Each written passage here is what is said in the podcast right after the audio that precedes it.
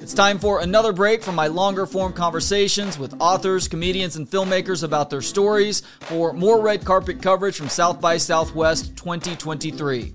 On this occasion, I spoke with Amy Ray and Emily Saliers, a.k.a. the Indigo Girls, before the South by premiere of their new documentary, It's Only Life After All.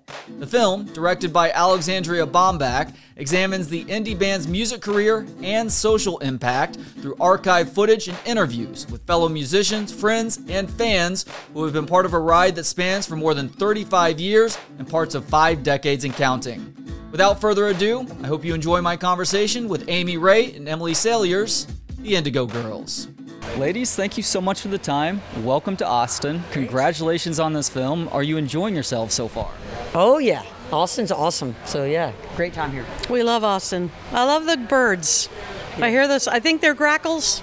They start doing that sound. It's just like, oh, you're back in Austin. Yeah. I'm gonna be honest with you right now. I hate the fucking grackles. So I think you're being sarcastic right now. No, I'm totally. You love the grackles, okay? I love the grackles because we don't have grackles where I live, so you know how that goes. Just thank your blessings. Over time, it would be a problem. I can't wait to check this film out. For y'all getting to share this story, why did now feel like the right time to do so? We have no idea, honestly. I mean, Alexandria came to us and pitched doing a documentary, and she really pitched the idea of speaking to community and her sort of lens that she saw things through, and we felt like she was the right filmmaker, honestly. You know, and we were like, why do you even want to do this? But, you know, it felt like, it just felt like kismet, honestly, because we really like the work that she has done. And it's not like a lot of people are like knocking at our door trying to make a film about us. So, you know, I don't know. I don't think we've ever even been that interested in having that done. But when we met her, it was like, oh yeah, this is the right way to do it. You know, if you're going to do it, this is the way to do it kind of feeling. And I think too, I think it's been 3, maybe dipping into 4 years since the whole thing began. And we met in 2017, and you know, then COVID hit, and we felt like we sort of had to go back after that and reconvene, and so it's just been a long process. And then really, there's so many ways you can tell a story. We're really happy with the arc that Alexandria has given this part of our story. So it's been a journey, and it's been a handful of years now, and we just put it in the right hands, and like Amy said, it's an honor and not something we ever pursued. So we're just here like, wow, this is great. What is something that surprised each of you about your own story? Well, it's really interesting. The first time, Alexandria showed us a version of it before it was finalized, and it was almost too much for me to take in. I recognized that it was very good and it was going to be excellent. And too much emotionally? I just think there was a lot to sort through emotionally, historically. We were on the road when we saw it, preoccupied with that, all those just things like that. And then we saw it when it premiered at Sundance, and it was very exciting. It was like being at a big show or something, and I enjoyed that. And then I saw it again, and I was like, oh, you shouldn't have watched it again. Because the more I watch it, then the more I'm like, get into the critique of myself and all that kind of stuff, which is just a waste of time. So there's a lot in there that captures, you know, what we have been about and what we are about. And it's, you know, it just, it grabs at you a bit. It did me. So I guess it's doing its job.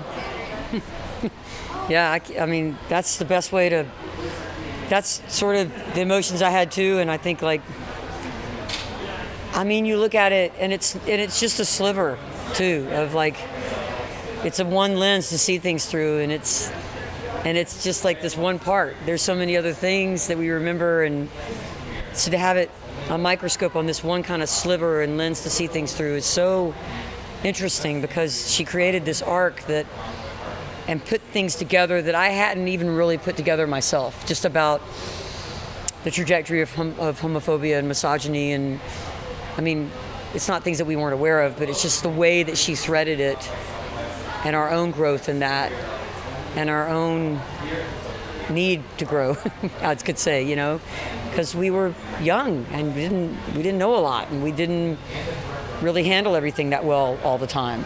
And there are times when we contradict ourselves in the movie that she sort of subtly points out, which I think is really interesting to watch, just how you change as a person and grow up, hopefully. And that to me was striking, I guess, you know. I probably wouldn't watch it again, but I definitely learned a lot from it, you know, because it's just hard to watch yourself for that long. It's like, ah, my God, it's about community, but we're in it the whole time, you know, so it's still like having to like see yourself do really stupid things sometimes. And, you know, just, I mean, there's great things that I want to see again. There's footage of friends that we've had that have died in the Indian community that were really close with us and that have passed on, and it's a treasure to have that footage of them, you know. And it's just, when that flashes up on the screen, it's like, ah, you know, it's gut-wrenching, actually. So I would like to have a still photograph of those moments in the film, you know, and how they're wound into things, because that has been and still is a Honor the Earth and all the Indian activists that mentored us has been a really large part of our career, which, I mean, the music is part, but it's also that, you know. I was completely unfamiliar with that side of things, so I look forward to getting to check that part of the story out. One more question. We're going to end in a lighthearted manner because you just choked me up with your answer, as did you. So thankfully, I'm actually able to speak right now. But a couple years ago, the Dixie Chicks decided to change their name for political, social, and humanitarian reasons. And now they're just the Chicks. Based on that, have y'all ever considered changing your name to the Dixie Chicks? I thought you were going to say drop the girls, but no one's ever asked us that. I don't think we could get away with using the word Dixie probably, but the Chick. Well, fuck, you're just going to have to stay the Indigo Girls then, I guess. I guess so. We could be like the Indigos or something. We try to call ourselves the Indigos sometimes because girls sound so like, we're old ladies now. I mean, Indigo ladies. I don't know. Yeah. Well, thank you all so much for everything. Congratulations on this and best of luck in the future. Thank you. Thanks, Trey. Thanks a lot. Thank you. Yeah, appreciate it. Thanks to Gentleman Jesus for the intro and outro music. For more of his work, visit GentlemanJesus.com. And thanks to you for hanging out. For more of the show and to connect on social media, visit BooksOnPod.com.